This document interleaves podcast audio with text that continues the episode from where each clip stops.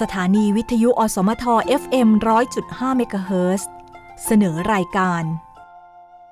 สวนอักษร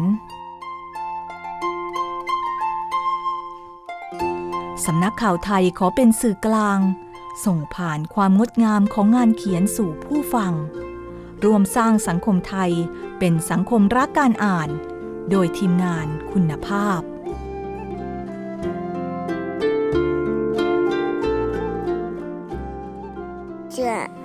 จนมาเร็วก้า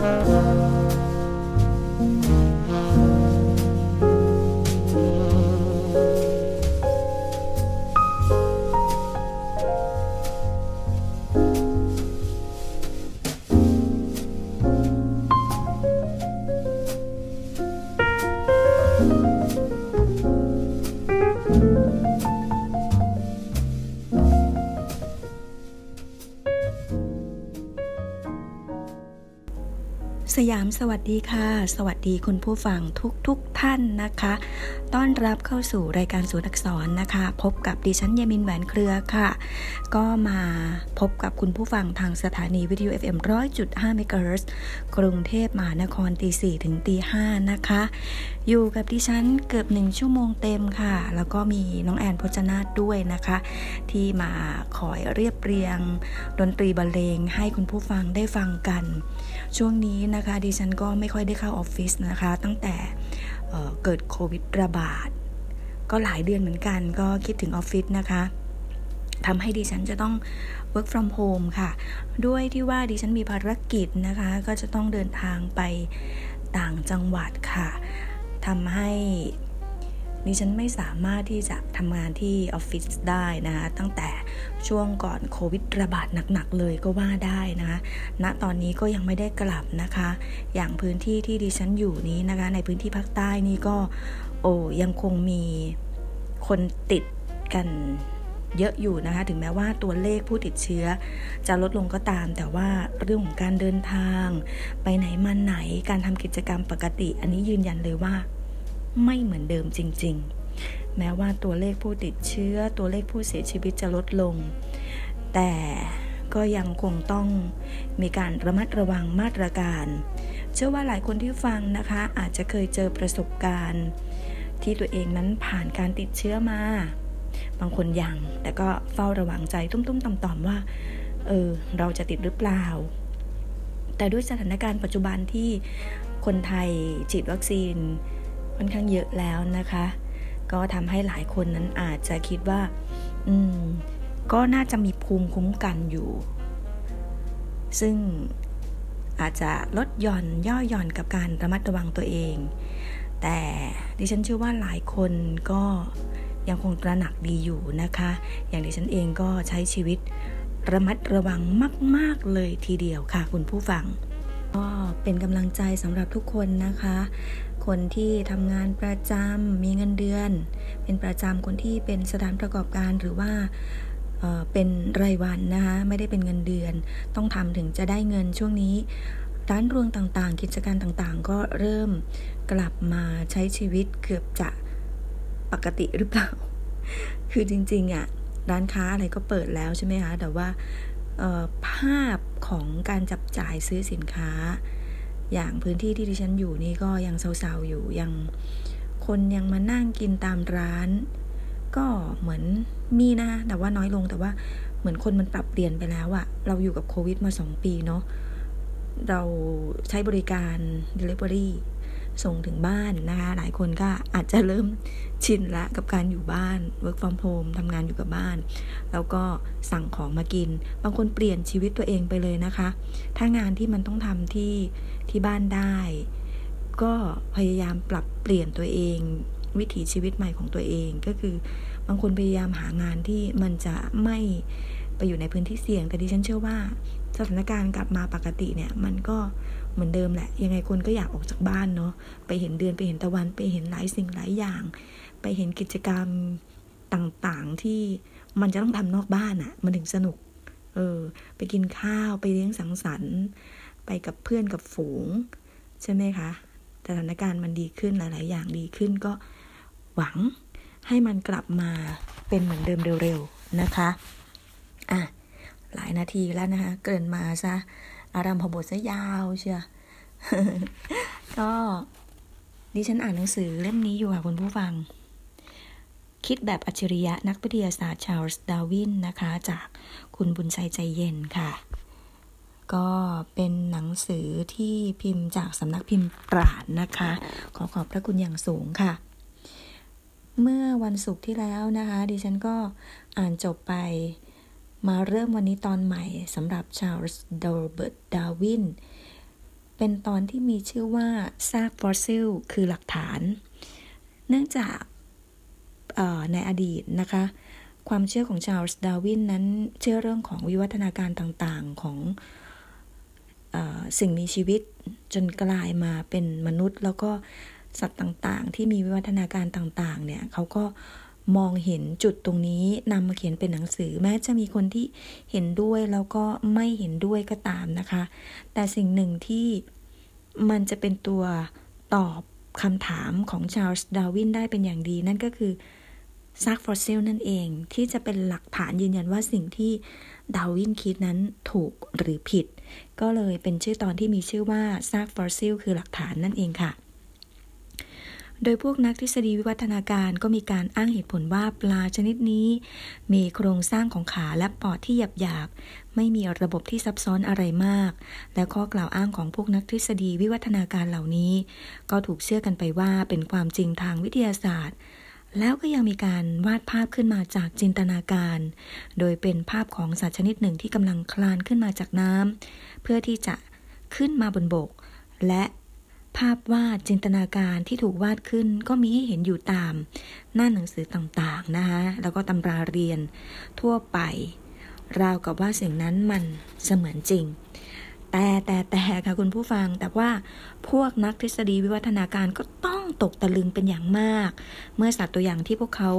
ยกขึ้นมากล่าวอ้างนะคะมันเป็นปลาชนิดหนึ่งที่มันสูญพันธุ์ไปแล้ว ก็ถูกจับได้ที่มหาสมุทรอินเดียค่ะ ในปีคริสต์ศักราช 1938 แล้วก็หลังจากนั้นเลยนะคุณผู้ฟัง ก็เป็นที่รู้กันว่าปลาชนิดนี้ ที่พวกนักทฤษฎีวิวัฒนาการกล่าวอ้าง ไม่ได้ต่างอะไรไปกับปลาที่มีชีวิตอยู่ในปัจจุบันนี้เลยไอ้เจ้าปลาตัวเนี้ยดิฉันสะกดไม่เป็นนะคะ ไม่รู้มันออกเสียงว่าอะไรเขาบอกว่าไอ้ปลาเนี่ยมันไม่ได้มีขาแล้วก็มีปอดหยาบ ที่ยังไม่สมบูรณ์เหมือนอย่างที่พวกนักทฤษฎีวิวัฒนาการ ได้กล่าวอ้างกันไว้เลย และซ้ำร้ายไปกว่านั้นปลาอีกตัวเนี้ยที่ทึกทักกันว่ามันคลานขึ้นมาบนบกแบบนี้จริง ๆ แล้วเป็นปลาชนิดที่อยู่อาศัยเฉพาะในน้ำทะเลลึกเพียงเท่านั้น และมันจะไม่ขึ้นมาเหนือน้ำภายในระยะเวลา 180 เมตรจากพื้นน้ำ สัตว์อีกชนิดหนึ่งที่ถูกนำมากล่าวอ้างว่าเป็นสัตว์ที่มาจากการวิวัฒนาการนั้นก็คือ ซากฟอสซิลของนกชนิดหนึ่งนะคะ ที่มันมีชื่อเรียก แต่ดิฉันออกเสียงไม่ถูกค่ะคุณผู้ฟัง อีนกตัวนี้ไอเจ้านกตัวนี้นะคะ มันเป็นสัตว์ที่กำลังอยู่ในขั้นตอนการวิวัฒนาการ ระหว่างสัตว์เลื้อยคลานกับนก แต่ว่าอย่างไรก็ตามค่ะจากการค้นพบซากฟอสซิล ซึ่งเป็นฟอสซิลที่ 7 ของนกชนิดนี้ในปี คศ 1992ก็ทำให้รู้ว่านกชนิดนี้มีกระดูกสันหลัง ไม่ใช่สิ มีกระดูกสันหน้าอก คุณผู้ฟัง หรือว่ากระดูกกลางหน้าอก ที่เป็นส่วนสำคัญต่อกล้ามเนื้อที่ใช้ในการบิน สิ่งนี้พิสูจน์ได้ว่านกชนิดนี้เป็นนกที่บินได้ที่สมบูรณ์มาแต่แรก ไม่ได้เกี่ยวข้องอะไรเลยกับวิวัฒนาการนะคะถึงจะมาบินได้ และคำกล่าวอ้างของพวกนักทฤษฎีวิวัฒนาการ ที่เกี่ยวกับเล็บที่มองดูเหมือนอุ้งเท้าบ้างละ่ะ ที่อยู่บนปีกทั้งสองของนกชนิดนี้ ข้อสันนิษฐานต่างๆ ก็ต้องตกไปค่ะ ทั้งนี้ก็เพราะว่ามีการค้นพบลักษณะโครงสร้างของนกที่มีอยู่ในปัจจุบัน ที่เหมือนกับลักษณะโครงสร้างของนกชนิดนี้นะคะ ก็ไปเจอนกอีกตัวหนึ่ง ซึ่งไอ้เจ้านกตัวใหม่ที่เจอนี้นะคะสตีเฟน เจ กูลด์ นักชีววิทยาทางด้านพืช และสัตว์โบราณของมหาวิทยาลัย ฮาร์วาร์ดค่ะ เขาผู้นี้แหละ เป็นคนคอยปกป้องทฤษฎีวิวัฒนาการ เขาก็ต้องกล่าวยอมรับนะคะว่าไอ้เจ้านกตัวแรกที่เจอนั้นน่ะไม่สามารถที่จะเป็นตัวบ่งชี้ถึงร่องรอยแห่งการวิวัฒนาการได้ เมื่อเราได้ตรวจสอบดูลักษณะทางด้านโครงสร้างของสัตว์ชนิดต่างๆ ก็จะพบว่ามันเป็นไปไม่ได้เลยที่จะมีขั้นตอนการวิวัฒนาการเกิดขึ้นมา ระหว่างสัตว์ที่ต่างชนิดกันเหล่านั้น มันเป็นไปไม่ได้เลยที่ปลาจะมีระบบการหายใจ การขับถ่าย ตลอดจนลักษณะทางโครงสร้างของตัวมันเอง และระบบการเผาผลาญที่ได้ถูกออกแบบและกำหนดมาเป็นอย่างดี ให้เหมาะแก่การมีชีวิตอยู่ในน้ำเป็นไปไม่ได้เลยที่จะเปลี่ยนตัวของมันเองไปเป็นสัตว์ที่อาศัยอยู่บนบกโดยคลานขึ้นมาจากน้ำสู่บก แม้แต่ว่าสัตว์บกนะคะก็ยังมีความแตกต่างกันเป็นอย่างมาก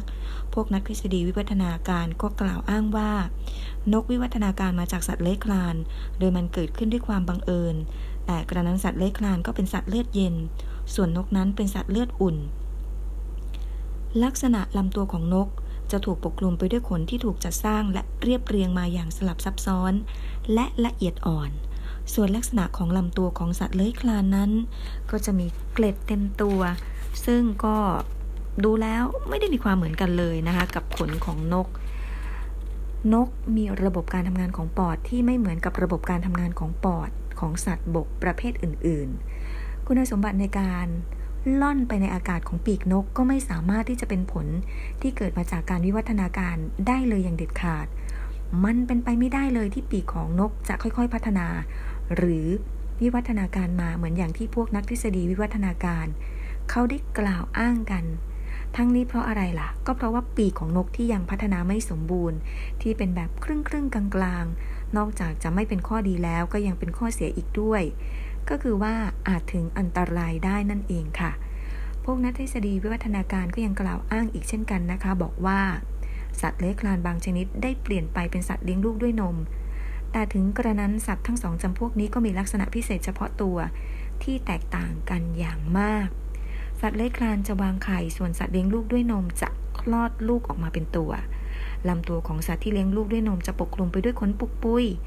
ซึ่งตรงกันข้ามกับเกล็ดที่อยู่บนลำตัวของสัตว์เลื้อยคลาน ระบบในการคัดหลั่งน้ำนมของสัตว์เลี้ยงลูกด้วยนม มีลักษณะเฉพาะพิเศษของมันค่ะ ซึ่งพวกนักทฤษฎีวิวัฒนาการ ไม่มีวันที่จะอธิบายถึงลักษณะเฉพาะพิเศษ ในการคัดหลั่งน้ำนมนี้ได้ และเมื่อต้องเผชิญกับข้อเท็จจริงทางด้านซากฟอสซิล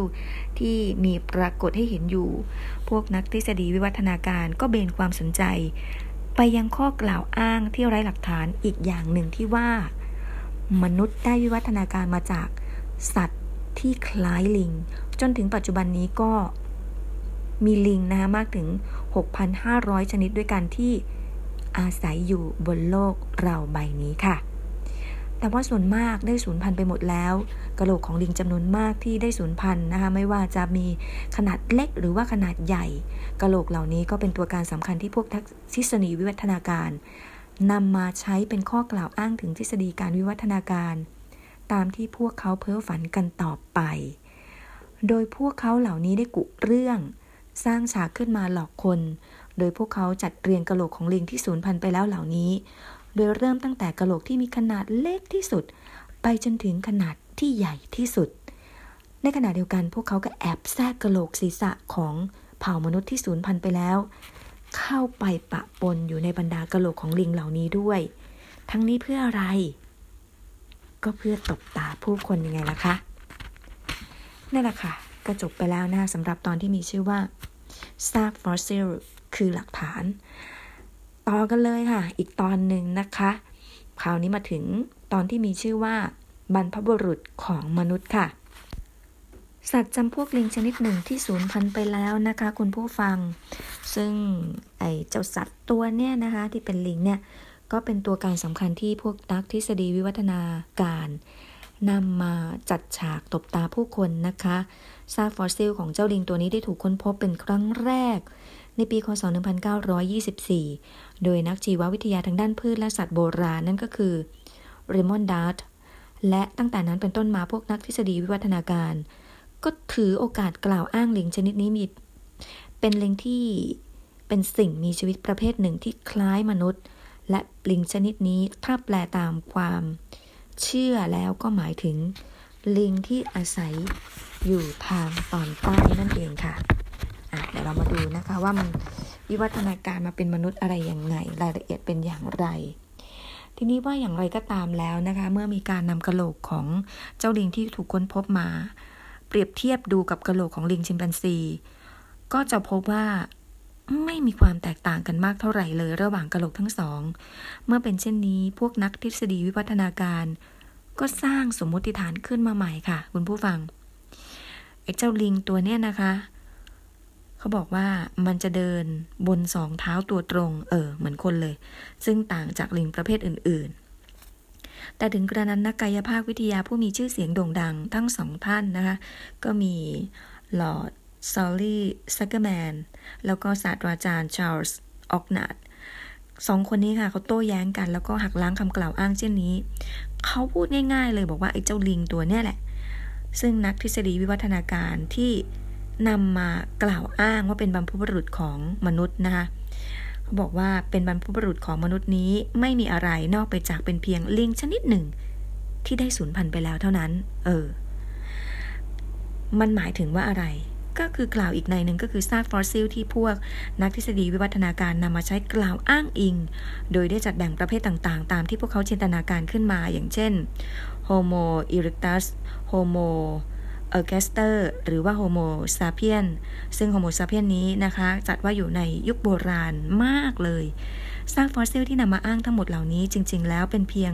เผ่าพันธุ์มนุษย์เผ่าต่างๆ ที่แตกต่างกันออกไปเท่านั้นเอง เมื่อได้มีการสำรวจตรวจสอบดู จากฟอสซิลต่างๆ เหล่านี้ก็พบว่าโครงกระดูกต่างๆ เหล่านี้ จริงๆ แล้วก็เหมือนกับโครงกระดูกของมนุษย์ที่อาศัยอยู่ในยุคปัจจุบันที่จะไม่เหมือนกัน ก็เป็นเพียงลักษณะของโครงสร้างทางกระโหลกศีรษะที่แตกต่างกันออกไปไม่กี่อย่าง แต่ว่าถึงกระนั้นนะคะคุณผู้ฟังความแตกต่าง อย่างเช่นที่กล่าวมานี้ก็สามารถพบได้ในเผ่าพันธุ์มนุษย์ที่แตกต่างกันที่อาศัยอยู่บนโลกนี้ ในยุคปัจจุบันค่ะ ริชาร์ดนักชีววิทยาทางด้านพืชและสัตว์โบราณ และเป็นนักทฤษฎีวิพัฒนาการที่มีชื่อเสียงโด่งดัง เขาผู้นี้กล่าวยอมรับนะคะ บอกว่าความแตกต่างเล็กๆ น้อยๆ ระหว่างกระโหลกศีรษะของพวกเฮโมอิเรตัสตามที่เราจัดแบ่งประเภทกันกับความแตกต่างกันกับกระโหลกศีรษะของมนุษย์ในปัจจุบัน เป็นเพียงความแตกต่างทางด้านชนชาติ และเผ่าพันธุ์เท่านั้นเอง เขาบอกแบบนี้ค่ะบอกว่า ข้อแตกต่างเหล่านั้นจริง ๆ แล้วก็ไม่ได้มีอะไรมากไปกว่า ความแตกต่างระหว่างมนุษย์ในยุคปัจจุบันกับชนชาติต่างๆ ที่อาศัยอยู่ในภูมิศาสตร์ที่แตกต่างกัน พวกนักทฤษฎีวัฒนาการนะคะ เมื่อต้องเผชิญกับความจริงทางด้านวิทยาศาสตร์อย่างหลีกเลี่ยงไม่ได้ ก็เหลือเพียงสิ่งเดียวที่เขาจะใช้ปกป้องทฤษฎีของตนเองให้อยู่รอด และสิ่งเดียวที่เหลืออยู่นั่นก็คือการโฆษณาชวนเชื่อการจัดฉากสร้างภาพการวิวัฒนาการของมนุษย์ ให้ดูเหมือนจริงที่ได้มาจากการจินตนาการ โดยไม่มีหลักฐานแห่งความจริงแต่อย่างใด สิ่งเหล่านี้ค่ะถูกยัดเยียดให้กับสาธารณชน โดยผ่านทางสื่อและสิ่งตีพิมพ์ของพวกนักทฤษฎีวิวัฒนาการในภาพวาดที่แสดงให้เห็นถึงการวิวัฒนาการนี้นะคะ ก็จะมีสิ่งมีชีวิตที่มีขนขึ้นตามตัว มีหน้าตาคล้ายลิงค่ะ ก็จะถูกตกแต่งขึ้นนะคะ ให้เป็นที่รู้กันในในว่าไอ้เจ้าเนี่ยแหละ คือมนุษย์ที่กำลังวิวัฒนาการ และสิ่งที่ปรากฏเป็นภาพเหล่านี้ก็ต้องการที่จะบอกว่าสิ่งมีชีวิตจำพวกครึ่งมนุษย์ครึ่งลิงนี้ ครั้งหนึ่ง ได้เคยมีชีวิตอาศัยอยู่บนโลกใบนี้บ่อยครั้งที่ภาพวาดเหล่านี้นะคะถูกวาดขึ้น เพื่อต้องการให้เห็นมีการมีชีวิตบ้างละ่ะ ความเป็นอยู่ทางด้านสังคมของสิ่งมีชีวิตประเภทเหล่านี้บ้างละ่ะ ภาพวาดที่หลอกลวง แล้วก็ตบตาคนเช่นนี้ก็ถูกวาดขึ้น ในลักษณะที่เรียบเรียงลำดับการวิวัฒนาการ ทั้งนี้ทั้งนั้นก็เพื่อที่จะให้ความคิดและความเชื่อในเรื่องวิวัฒนาการของมนุษย์นี้ ฝังอยู่ในจิตใต้สำนึกของผู้คน โดยไม่รู้ตัวค่ะแม้แต่ในสำนักพิมพ์ผลงานทางวิทยาศาสตร์ที่มีชื่อเสียง ก็บ่อยครั้งหน้าที่ยังสร้างภาพจัดฉากหลอกลวงผู้คน ที่เราเรียกกันว่าสิ่งที่ถูกจัดประกอบกันขึ้นมาใหม่นะคะ แล้วก็มีภาพวาดแผนภูมิที่เรียงลำดับการวิวัฒนาการ ที่ได้มาจากการจินตนาการ ซึ่งสิ่งที่พวกเขาทำขึ้นมาเหล่านี้เกิดขึ้นมาจากแรงดลใจอันเพ้อฝันของพวกเขา การสร้างภาพจินตนาการของพวกนักทฤษฎีวิวัฒนาการเหล่านี้ ไม่ได้หยุดอยู่เพียงแค่การสร้างหุ่นจำลองหรือว่า การวาดภาพตามจินตนาการที่เพ้อฝันเพียงเท่านั้น ยิ่งไปกว่านั้นค่ะ พวกเขายังสร้างภาพยนตร์ที่มีตัวละครเป็นสิ่งมีชีวิต ที่เป็น ครึ่งคนครึ่งลิงตามที่พวกเขาจินตนาการขึ้นมา เพื่อลวงโลกด้วย อย่างไรก็ตามสิ่งทั้งหมดเหล่านี้มีการหลอกลวงตบตากันอย่างชัดเจน โดยทั่วไปแล้วหลักฐานชิ้นเดียวที่มีอยู่นั้นไม่มีอะไรมากไปกว่า เศษกระโหลกศีรษะเพียงไม่กี่ชิ้น หรือว่าอาจจะเป็นกระดูกหน้าแข้ง ผมผิวหนังจมูกหูริมฝีปาก และลักษณะทางโฉมหน้าอื่นๆ ของสิ่งมีชีวิตนั้น ที่ไม่สามารถจะถูกบ่งชี้หรือว่ากำหนดได้ โดยดูจากซากกระดูกที่เหลืออยู่ นักทฤษฎีวิวัฒนาการเหล่านี้ได้จัดแบ่ง มีการแต่งเนื้อเยื่ออ่อนขึ้นมา ซึ่งเนื้อเยื่อเหล่านี้ไม่สามารถพบได้ในซากฟอสซิลเลย ทั้งนี้ทั้งนั้นก็เพื่อให้เขาได้เข้ากับความต้องการของทฤษฎีวิวัฒนาการของพวกเขาเองนั่นเองค่ะ และเพื่อที่พวกนักทฤษฎีวิวัฒนาการเหล่านี้จะได้สร้างและประกอบสิ่งใหม่ ๆ ขึ้นมา จากห้องปฏิบัติการ โดยให้เป็นไปตามจินตนาการของพวกเขาเอิร์นโฮเทนนะคะจากมหาวิทยาลัยฮาร์วาร์ดกล่าวว่า ภาพเหล่านี้ไม่มีคุณค่าที่คู่ควรแก่การยกย่องทางวิทยาศาสตร์แต่อย่างใด ท่านสามารถจะสร้างลักษณะโฉมหน้าของลิงชิมแปนซีหรือว่าโฉมหน้าของนักปรัชญาคนใดคนหนึ่งขึ้นมาได้ โดยใช้กระโหลกศีรษะนะคะของเนนเดอร์ชาร์ลอต โดยวิธีการแล้วก็แบบอย่างเดียวกันที่ถูกประกอบแล้วก็สร้างขึ้นมาใหม่ของมนุษย์โบราณ ตามที่กล่าวอ้างกันเหล่านี้ ถ้าจะมีคุณค่าที่สมควรยกย่องทางวิทยาศาสตร์ ก็มีน้อยมาก ๆ เลย แล้วก็ดูเหมือนว่าจะเป็นเพียงสิ่งที่ทำให้สาธารณชนเข้าใจผิดไปเสียมากกว่า พวกนักทฤษฎีวิวัฒนาการนะคะ ไปไกลกว่านั้นค่ะ จนกระทั่งพวกเขาสร้างหน้าสร้างตา หรือว่าโฉมหน้าที่แตกต่างกันไปจากการใช้กระโหลกศีรษะ เพียงกระโหลกเดียว พวกเขาสร้างซากฟอสซิลนะคะขึ้นมาใหม่ โดยพวกเขาสร้างซากฟอสซิลนี้ขึ้นมาใน 3 แบบที่แตกต่างกัน โดยสิ้นเชิง และทั้งหลายเหล่านี้ก็เป็นเครื่องบ่งบอกให้เรารู้เป็นอย่างดีว่า พวกนักทฤษฎีวิวัฒนาการเหล่านี้มีความดื้อรั้น และฝังหัวเพียงไร โดยพวกเขายังคงทำหน้ากากอันจอมปลอม และหลอกลวงเหล่านี้ขึ้นมาอีก พวกนักทฤษฎีวิวัฒนาการเหล่านี้ไม่เพียงแต่จะสร้างกลอุบาย ทั้งภาพวาดและการปั้นรูปขึ้นมาเพื่อหลอกลวงคนเพียงเท่านี้ ในบางครั้งนะคะพวกเขาก็ยังเจตนาที่จะททำสิ่งแปลกปลอมขึ้นมานะคะ แล้วก็สิ่งที่ถูกทำขึ้นมาเพื่อหลอกลวงสาธารณชนก็เป็นที่รู้จักกันดีที่สุดคือซากฟอสซิลของพิลต์ดาวน์ที่ถูกนำมาแสดงในอังกฤษ ปีคศ 1912 โดยนักทฤษฎีวิวัฒนาการคนหนึ่งนะคะ ที่ชื่อว่าชาร์ลส์ดอว์สันซากฟอสซิลดังกล่าวถูกนำมากล่าวอ้างว่าเป็นหลักฐานสำคัญที่สุดที่บ่งชี้ ถึงวิวัฒนาการระหว่างมนุษย์กับลิง และซากฟอสซิลนี้ได้ถูกตั้งโชว์อยู่ในพิพิธภัณฑ์ในประเทศอังกฤษ เป็นระยะเวลานานกว่า 30 ปี ผู้เชี่ยวชาญได้ทำการตรวจสอบซากฟอสซิลนี้อีกครั้งหนึ่งนะคะในปี 1949 ผลปรากฏออกมาก็พบว่าซากฟอสซิลนี้ทำขึ้นมาเอง เพื่อหลอกลวงประชาชนให้หลงเชื่อ โดยมันถูกทำขึ้นมานะ ด้วยการต่อขากรรไกรของลิงอุรังอุตัง เข้ากับกระโหลกของมนุษย์ อีกอย่างหนึ่งค่ะที่นักทฤษฎีวัฒนาการได้ปลอมแปลงขึ้นมา เพื่อหลอกลวงผู้คนให้หลงเชื่อไปกับทฤษฎีวัฒนาการนะคะ นั่นก็คือ เป็นสิ่งที่ถูกสร้างขึ้นมาในปีคศ 1922 ที่อยู่บนพื้นฐานของซากฟอสซิลของฟันเพียงซี่เดียว พวกนักทฤษฎีวิวัฒนาการเหล่านี้ไม่รอช้า ที่จะตั้งชื่อให้มันอย่างหรู้หรานะคะ โดยเป็นการตั้งชื่อเป็นภาษาลาติน และพวกเขาก็ไม่รอช้าเช่นกันที่จะวาดภาพ เกี่ยวกับซากฟอสซิลที่พบอันนี้ขึ้นมา ตามจินตนาการของพวกเขาเหมือนเดิม แต่ในไม่ช้าก็ถูกเปิดเผยค่ะ ฟันซี่นี้เป็นตัวการสำคัญที่พวกนักทฤษฎีวิวัฒนาการนำมากล่าวอ้างนะคะ โดยความเป็นจริงแล้วก็เป็นเพียงฟันหมูป่าชนิดหนึ่งนั่นแหละซากฟอสซิลมากมายที่ถูกนำมาเป็นข้อกล่าวอ้างว่าเป็นหลักฐานการวิวัฒนาการ ในที่สุดก็ตกไปทีละชิ้นทีละชิ้น ถึงแม้ความจริง จะเป็นเช่นนี้แล้วก็ตาม แต่ว่ากะโหลกศีรษะเหล่านี้ยังคงถูกนำมาเสนอต่อสาธารณชน โดยผ่านทางสื่อมวลชน หรือไม่ก็ผ่านทางหนังสือตำราเรียนที่เขียน โดยพวกนักทฤษฎีวัฒนาการ ราวกับว่าสิ่งทั้งหลายเหล่านั้นมันเป็นความจริง หลักฐานทางวิวัฒนาการตามที่พวกนักทฤษฎีวิวัฒนาการได้นำมากล่าวอ้าง โดยส่วนมากแล้วก็ถูกหักล้างแล้วก็ปฏิเสธโดยตัวของพวกเขาเอง แต่กระนั้นมันยังคงถูกนำมาสอนในตำราเรียน ให้เด็กในโรงเรียนแล้วก็ในหนังสือเรียนเหล่านั้นก็จะมีภาพวาด เพื่อแสดงให้เห็นถึงบรรพบุรุษของมนุษย์ แต่โดยความเป็นจริงแล้วข้อเท็จจริงที่พวก นักทฤษฎีวิวัฒนาการได้พยายามอย่างหนัก ที่จะปฏิเสธและพยายามปกปิดไว้ ก็ได้มีอยู่ให้เห็นนะคะ เป็นที่ประจักษ์ชัดแล้ว แก่ทุกๆคน สิ่งมีชีวิตเกิดมาบนโลกนี้อย่างฉับพลัน และอยู่ในสภาพที่สมบูรณ์ทุกส่วน นั่นก็คือพวกมันได้ถูกสร้างขึ้นมานั่นเอง พระผู้ทรงสร้างทรงมีอำนาจปกครองเหนือทั้งธรรมชาติ พระองค์ได้ทรงสร้างทุกสิ่งขึ้นมา พร้อมกับคุณลักษณะเฉพาะตัวของเหล่านั้น โดยสมบูรณ์ จบไปแล้วนะคะคุณผู้ฟัง เดี๋ยวช่วงหน้าค่ะ ช่วงหน้าจะไปตอบคำถามคุณผู้ฟังนะคะ กับตอนที่มีชื่อว่า ลิง เคยเป็นบรรพบุรุษของมนุษย์จริงหรือ เดี๋ยวช่วงนี้พักฟังเพลงเพราะๆจากน้องแอนพจนาที่เลือกมาให้ฟังนะคะ พักสักครู่ค่ะ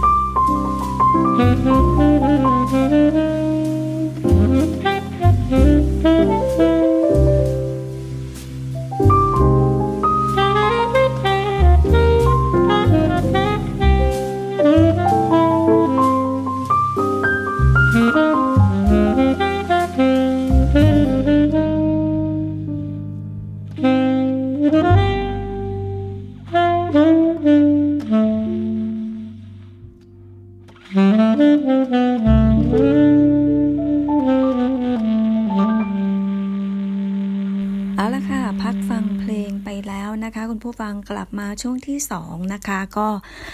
ไปพบกับอีกตอนหนึ่งนะคะ ของหนังสือ เล่มที่มีชื่อว่าคิดแบบอัจฉริยะนักวิทยาศาสตร์ ชาร์ลส์ดาร์วินค่ะ กับตอนที่มีชื่อว่าลิงเคยเป็นบรรพบุรุษ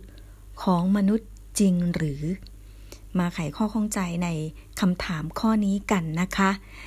ณบริเวณชายฝั่งตะวันตกเฉียงใต้ของทะเลสาบวิกตอเรียบริเวณที่เรียกว่า ช่องแคบโอดูไวนักโบราณคดีได้พบข้อมูลที่ก่อให้เกิดความประหลาดใจแก่วงการเป็นอย่างมาก เพราะว่าพวกเขาค้นพบมนุษย์ที่เรียกกันว่าซินจันทรปัสซึ่งยังจัดอยู่ในกลุ่มของออสตันโลพิทิคัสอยู่นะคะ มนุษย์กลุ่มนี้ รู้จักการใช้เขากวางและกระดูกของสัตว์ใหญ่มาเป็นอาวุธ แต่พวกเขาไม่สามารถสร้างอาวุธหรือว่าเครื่องมือชนิดอื่น ๆ ด้วยตัวเองได้ ทางศาสตราจารย์มองทาเลนติเขากล่าวแบบนี้ค่ะ บอกว่ามีมนุษย์อีกกลุ่มหนึ่งนะคะ อาศัยอยู่บริเวณเดียวกัน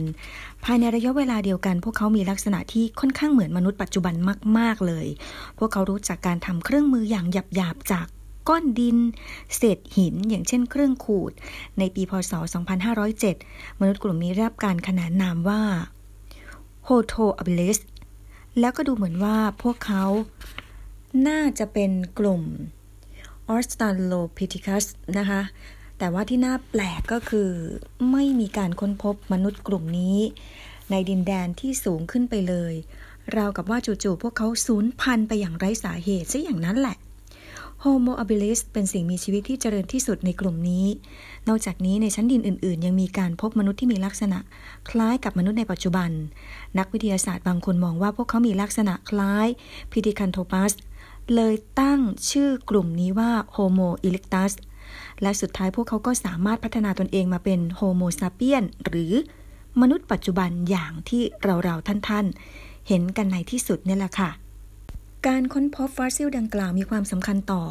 วงการวิทยาศาสตร์มากเลย เพราะว่า Homo habilis นั้นทำให้วงการวิทยาศาสตร์สามารถมองเห็นจุดต่อ หรือว่าลิงก์ที่ผิดพลาดในสายพันธุ์มนุษย์ที่พวกเขาคิดไว้แต่แรกเป็นอย่างดี หรือว่าอย่างน้อยก็พบว่าพวกเขาเป็นสายพันธุ์ที่เหมือนกับลิง เหมือนออสตราโลพิทิคัสที่มีลักษณะคล้ายมนุษย์ และทั้งหลายทั้งปวงที่ได้กล่าวมาต่างก็มีชีวิตอยู่ในยุคเพลโอเซเนยิ่งไปกว่านั้นค่ะ จากการที่มีการตรวจสอบอายุดินแต่ละชั้น ที่ช่องแคบโอเดไวนักโบราณคดีพบว่าดินที่อายุมากที่สุดที่มีอายุประมาณ 5 0 0แสนปี ขณะที่น้อยที่สุดมีอายุเพียง 2,000 ปีเท่านั้น นักวิทยาศาสตร์ฝรั่งเศสที่ท่าทางเป็นสาวก ดาวินคนหนึ่งบอกว่ามันไม่จำเป็นจะต้องพิสูจน์อะไรเลย มนุษย์มีวิวัฒนาการมาจากลิงอย่างแน่นอน เพราะสายพันธุ์ระหว่างมนุษย์และลิงมีความแตกต่างกันเพียงเล็กน้อยเท่านั้น หากมองตามทฤษฎีของดาวินแล้วก็จะพบว่า มนุษย์นั้นสืบทอดมาจากบรรพบุรุษ หลายชั่วคน ตัวอย่างเช่นการเปลี่ยนแปลงของมือที่มีลักษณะคล้ายลิงนั้นก็ค่อย ๆ เปลี่ยนตามการใช้งานของมันตามการเวลา อุปมาเหมือนยีราฟวิวัฒนาการคอของมันยาวขึ้น เพื่อจะได้กินใบไม้จากกิ่งไม้ที่อยู่สูงๆได้ แต่จริงๆแล้วมันไม่ได้เป็นอย่างนั้น เมื่อนักวิทยาศาสตร์ปัจจุบันพากันค้นพบว่า มือของมนุษย์มีอายุ ไม่ยาวนานเหมือนกับสัตว์บางชนิด หากแต่มีอายุและระยะเวลาวิวัฒนาการที่น้อยมากๆ น้อยจนเดาไม่ออกเลยว่า มันวิวัฒนาการออกมารูปมือของเราได้อย่างไร นอกจากนี้สัตว์เลี้ยงลูกด้วยนมเองก็มีความแตกต่างกันออกไป อย่างเช่นเมื่อเปรียบเทียบมือของเรากับม้า เราจะพบว่าเท้าของมันดูหยาบ และในยุคแรกหรือ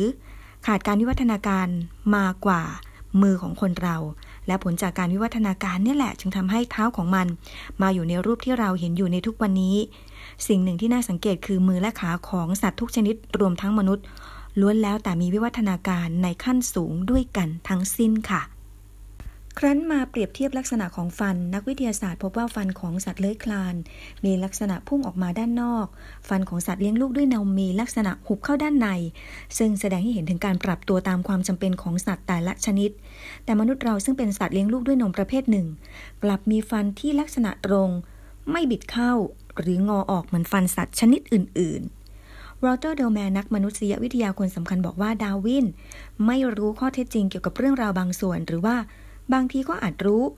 แต่ก็ไม่ได้ให้ความสำคัญกับมัน แต่การศึกษาของเขาก็ช่วยให้วงการวิทยาศาสตร์ สามารถมองเห็นการกำเนิด และวิวัฒนาการของมนุษย์ได้ชัดเจนยิ่งขึ้นค่ะ นอกจากนี้ดาวินนะคะยังเลือกใช้คำว่า primitive specialized แล้วก็ original โดยไม่ได้ตระหนักถึงความแตกต่าง ที่ปรากฏเลยดังจะเห็นได้จากแขนขาของพวกไพรเมตนั้น ดาวินใช้คำว่าชั้นต้นนะคะ ประกอบด้วยการอธิบาย แต่จากการข้อมูลที่มีอยู่ในปัจจุบันเราทราบกันแล้วว่า มันจัดอยู่ในวิวัฒนาการขั้นสูงเลยทีเดียว เพราะมันมีการปรับตัวตามสภาพแวดล้อม และไม่มีทางเลยที่จะกลายมาเป็นมือ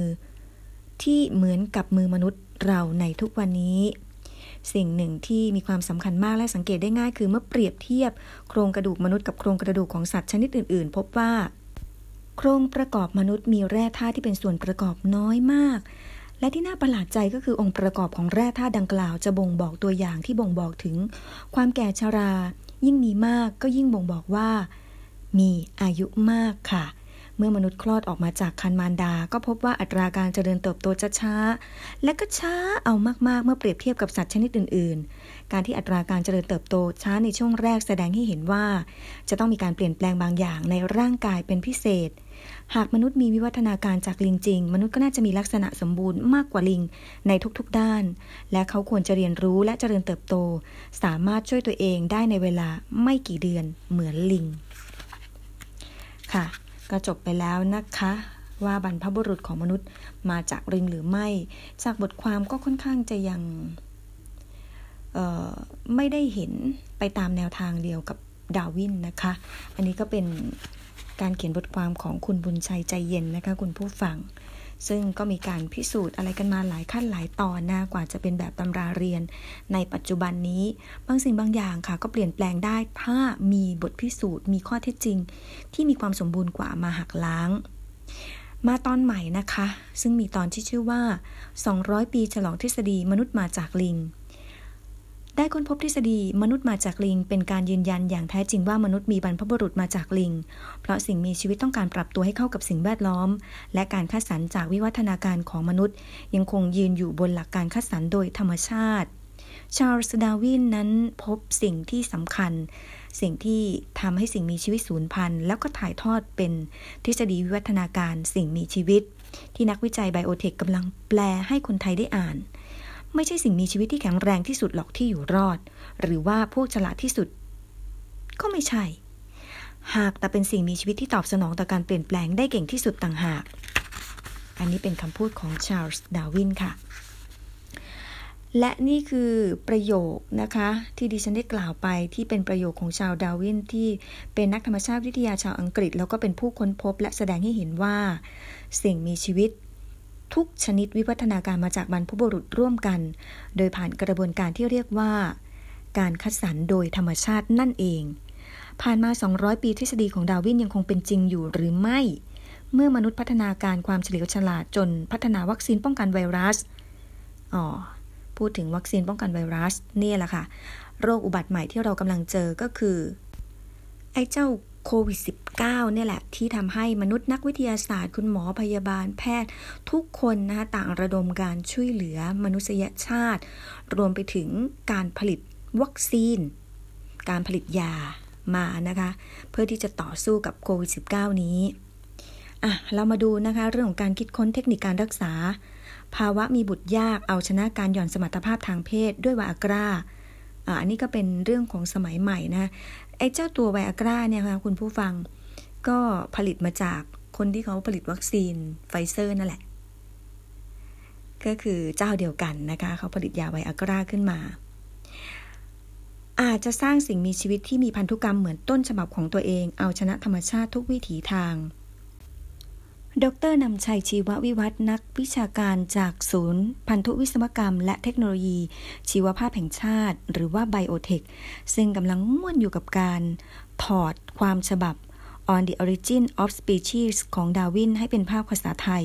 ยืนยันแบบนี้ค่ะ บอกว่าวิวัฒนาการของมนุษย์ ยังคงอยู่ยืนหยัดอยู่บนหลักการคัดสรรโดยธรรมชาติ อย่างที่ดาวินสังเกตเห็นเมื่อศตวรรษก่อน สิ่งมีชีวิตบนโลก เสี่ยงสูญพันธุ์อยู่ตลอดเวลาหากไม่สามารถปรับตัวเข้ากับสิ่งแวดล้อมที่เปลี่ยนแปลงไปได้ ไวรัสหรือโรคระบาดก็อาจจะเป็นปัจจัยหนึ่งที่ทำให้มนุษย์สูญพันธุ์ หากไม่มีการปรับตัวมนุษย์อาจมี จุดจบเหมือนไดโนเสาร์ก็คือสูญพันธุ์ แต่สิ่งมีชีวิตยุคดึกดำบรรอย่างจระเข้ซึ่งปรับตัวเข้ากับสภาพแวดล้อมใหม่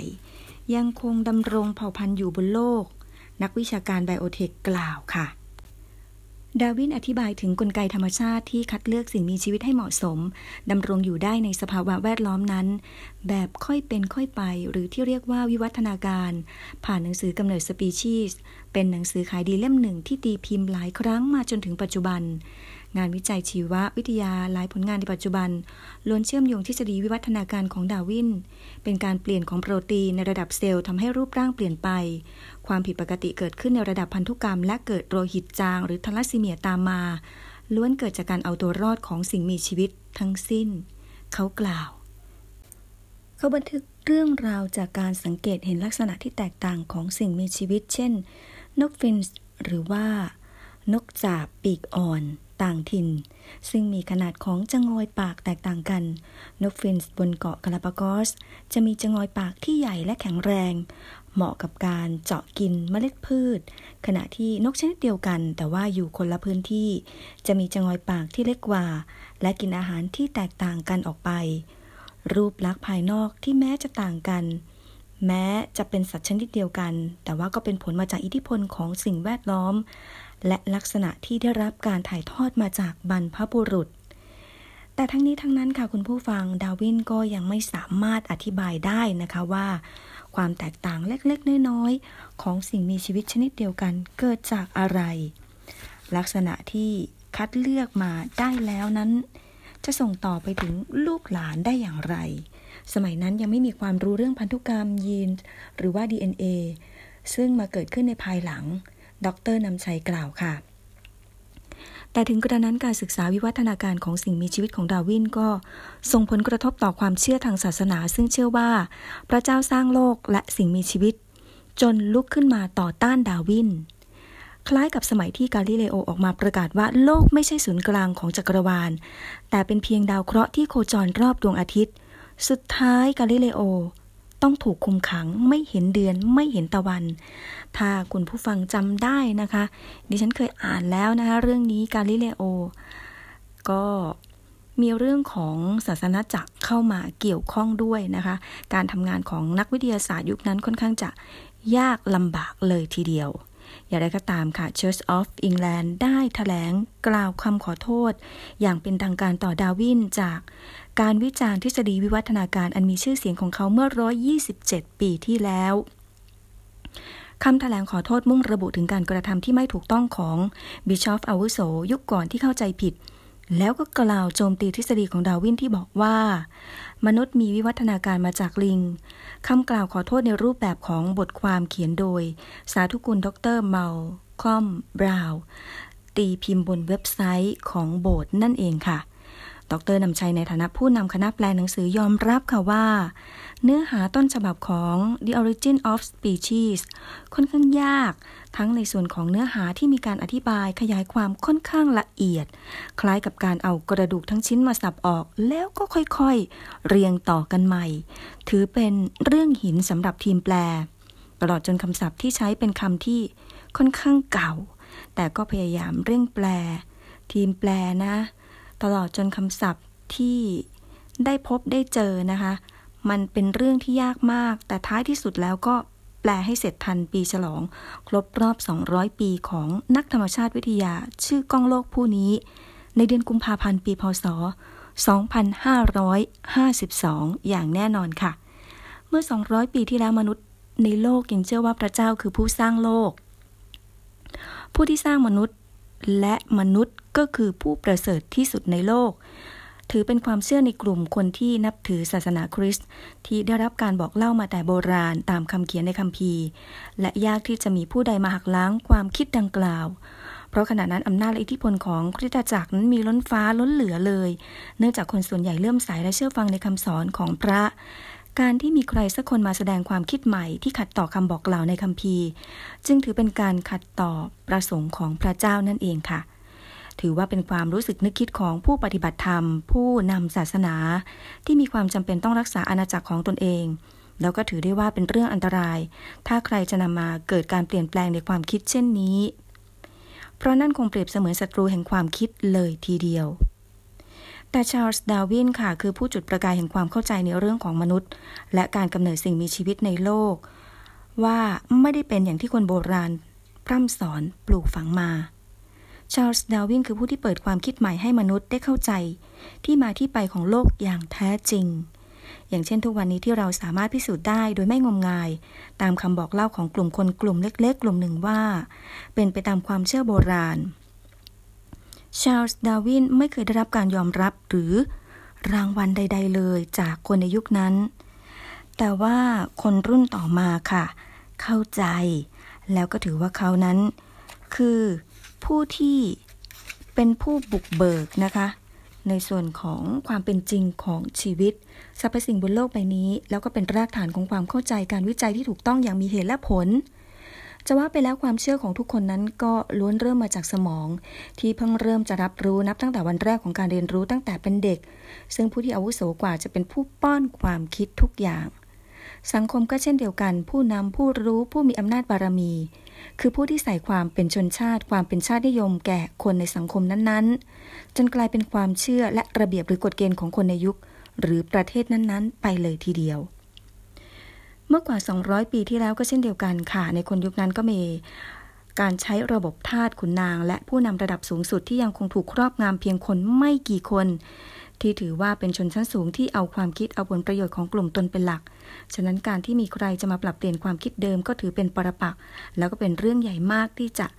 ขัดแย้งความเป็นตัวตนของคนพวกนี้นั่นเองค่ะฉะนั้นการที่ชาร์ลส์ดาร์วินเกิดมาเพื่อเป็นผู้ที่ปฏิวัติความเชื่อความคิดดั้งเดิม และผลประโยชน์แต่โบราณจึงถือเป็นเรื่องที่ไม่เป็นสิริมงคล จนเขาไม่ได้มีชื่อเสียงอย่างที่ควรจะได้รับการยกย่อง จากผลงานของเขาเท่าที่ควร แต่ความจริงของโลกได้ปรากฏให้เห็นว่า เขาคือผู้ที่ทำให้มนุษย์นั้นได้รู้จักโลกในความเป็นจริงของอดีตนั่นเองค่ะ คุณผู้ฟัง ก็ช่วงที่สองนี้ก็ขอต่ออีกบทหนึ่งเลยแล้วกันนะคะ ก็เป็นสั้นๆค่ะบทนี้ มีชื่อว่าชาร์ลส์ดาร์วินเป็นชาวพุทธอ่าอันนี้มีใครรู้บ้างเอ่ยนะคะ ข้อมูลตรงนี้ แม้กาลเวลาจะผ่านไปครบ 200 ปีเกิดของชาร์ลส์ดาร์วินนักชีววิทยาและนักวิทยาศาสตร์ชาวอังกฤษ ผู้ยิ่งใหญ่ซึ่งเป็นผู้ให้กำเนิดทฤษฎีวิวัฒนาการ จนเป็นที่ยอมรับของนักวิทยาศาสตร์ทั่วโลก แล้วก็ได้รับการยกย่องว่าเป็นบิดาแห่งทฤษฎีวิวัฒนาการ แต่นักวิทยาศาสตร์ทั่วโลกยังไม่หยุดนิ่งที่จะหาคำตอบสุดท้าย ให้กับทฤษฎีนี้ว่าเป็นจริงหรือไม่นะคะศาสตราจารย์ดรสมศักดิ์ปัญหา จากภาควิชาชีววิทยาคณะวิทยาศาสตร์จุฬาลงกรณ์มหาวิทยาลัย บอกแบบนี้ค่ะบอกว่า เชื่อในทฤษฎีวิวัฒนาการ เพราะมีหลักฐานหลายอย่าง ที่สนับสนุนทฤษฎีนี้ทั้งสิ่งมีชีวิตที่มีอยู่ซากฟอสซิลต่างๆ และการพิสูจน์ด้วย DNA รวมทั้งการทดลองทางวิทยาศาสตร์ เกี่ยวกับจุลินทรีย์ชนิดต่างๆ ก็พบว่า จุลินทรีย์มีการปรับเปลี่ยนแปลงตัวเอง เพื่อให้เข้ากับสิ่งแวดล้อมที่เปลี่ยนแปลงไปได้ ซึ่งเรื่องวิวัฒนาการนี้ก็มีอธิบายอยู่ ในพระพุทธศาสนาด้วยเหมือนกัน ก็คือ เรื่องของอนิจจังหรือความไม่เที่ยงนั่นเอง ทุกสิ่งทุกอย่างย่อมมีการเปลี่ยนแปลงอยู่ตลอดเวลา อย่างโลกของเรามีการเปลี่ยนแปลงอยู่เรื่อย สิ่งมีชีวิตบางชนิดสูญพันธุ์ไป ก็มีสิ่งมีชีวิตชนิดอื่น วิวัฒนาการขึ้นมาแทนที่เป็นอย่างนี้เรื่อยมา อย่างไรก็ตามนะคะ นักวิทยาศาสตร์ก็ได้ให้ความสนใจทฤษฎีของดาวินค่ะ ยังมีนักจิตวิทยาที่สนใจแนวคิดทฤษฎีของเขาด้วย พร้อมกับตั้งข้อสังเกตแบบนี้นะคะ บอกว่าชาร์ลส์ดาร์วินเป็นชาวพุทธหรืออะอันนี้เป็นการตั้งข้อสังเกตไว้ก่อน ตั้งคำถามไว้ก่อน หรือว่า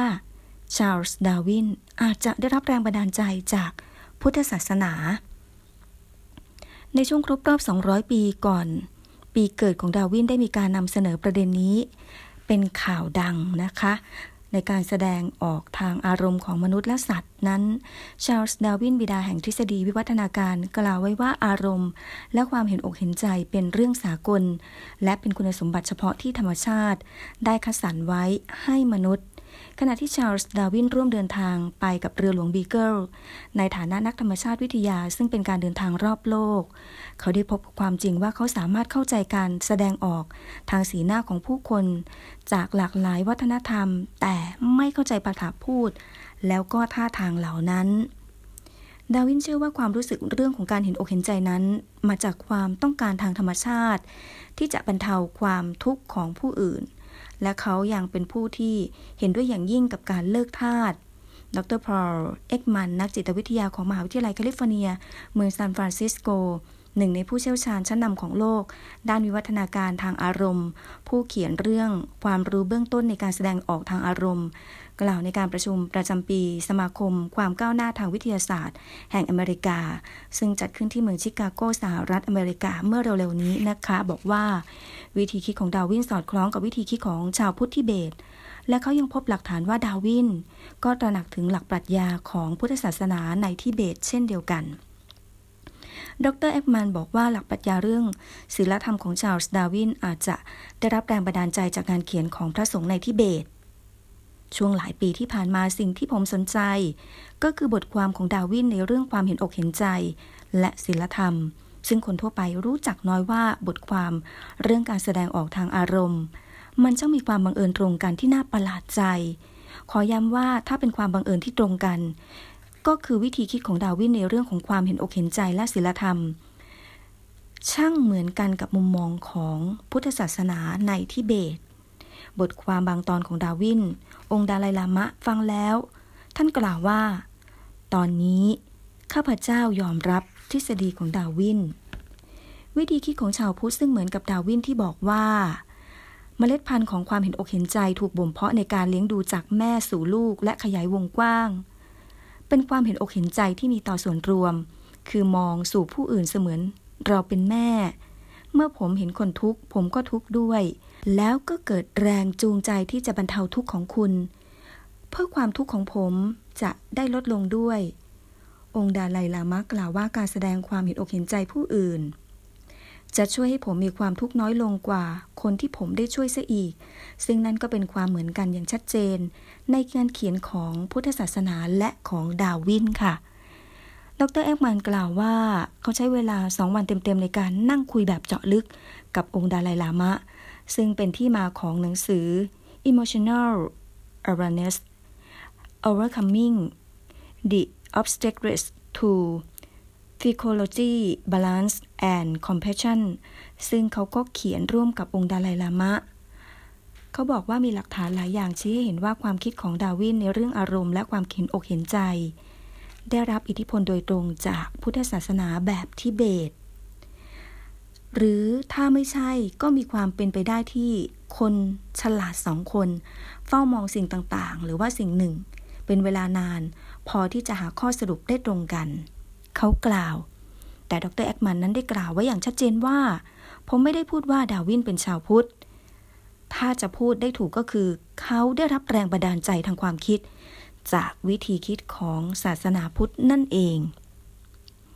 ดรเอ็กมันยังได้เปิดเผยถึงสิ่งที่ทำให้เขาตั้งข้อสังเกตเรื่องนี้ว่า ดาร์วินรู้จักพุทธศาสนาแบบทิเบตจากหลายทางด้วยกัน อาทิเพื่อนสนิทของเขาที่ชื่อเซอร์โจเซฟดาลตันฮุกเกอร์ซึ่งเป็นนักพฤกษศาสตร์ เคยเดินทางไปทิเบตในปี 1847 และที่นี่เองทำให้เขาคุ้นเคยกับแนวคิดพุทธศาสนา แล้วเขียนจดหมายโต้ตอบกับดาวินเป็นประจำนอกจากนี้ เอมมาเวดบูดภรรยาคู่ชีวิตของดาวิน ก็สนใจพุทธศาสนาเป็นอย่างมากค่ะ ก็เอาเป็นว่าวันนี้นะคะ ขอจบเรื่องราวของอัจฉริยะนักวิทยาศาสตร์ ที่ชื่อว่าชาร์ลส์ดาร์วินไว้ก่อนนะคะ คุณผู้ฟัง เดี๋ยววันศุกร์หน้ากลับมาติดตามกันได้ใหม่นะคะ กับดิฉันเยมินแหวนเครือ แล้วก็น้องแอนพจนาตค่ะ วันนี้ขอให้คุณผู้ฟังทุกๆท่าน มีความสุขกับการใช้ชีวิตนะคะ เราเกิดมาบนโลกใบนี้แล้ว วิวัฒนาการต่างๆ ที่มีมาแต่อดีต ก็ส่งเสริมให้เราเป็นเราทุกวันนี้ มีวิวัฒนาการหลายด้านหลายอย่างด้วยกัน ทั้งความรู้ความคิดการศึกษา สังคม วัฒนธรรม ประเพณี ก็คิดดูดีๆ แล้วกันนะคะ อะไรที่มันเปลี่ยนแปลงไปเพื่อให้เหมาะสมกับสถานการณ์ เพื่อมันจะได้วิวัฒน์แล้วก็คงอยู่ ทำให้มันดีขึ้น และอะไรที่มันมีดีอยู่แล้วที่มันยังคงอยู่ ที่มันบ่งบอกถึงความเป็นรากเหง้าเป็นวัฒนธรรม ถ้าเก็บไว้ได้ เก็บไว้เพื่อนำไปพัฒนาต่อยอด แต่ไม่ใช่การทำลายค่ะ วันนี้ต้องลาคุณผู้ฟังไปเท่านี้ก่อนนะคะ ขอให้มีความสุขมากๆ และขอบพระคุณเป็นอย่างสูงสำหรับการติดตามรายการตั้งแต่ต้นจนจบ วันนี้ สวัสดีค่ะ Música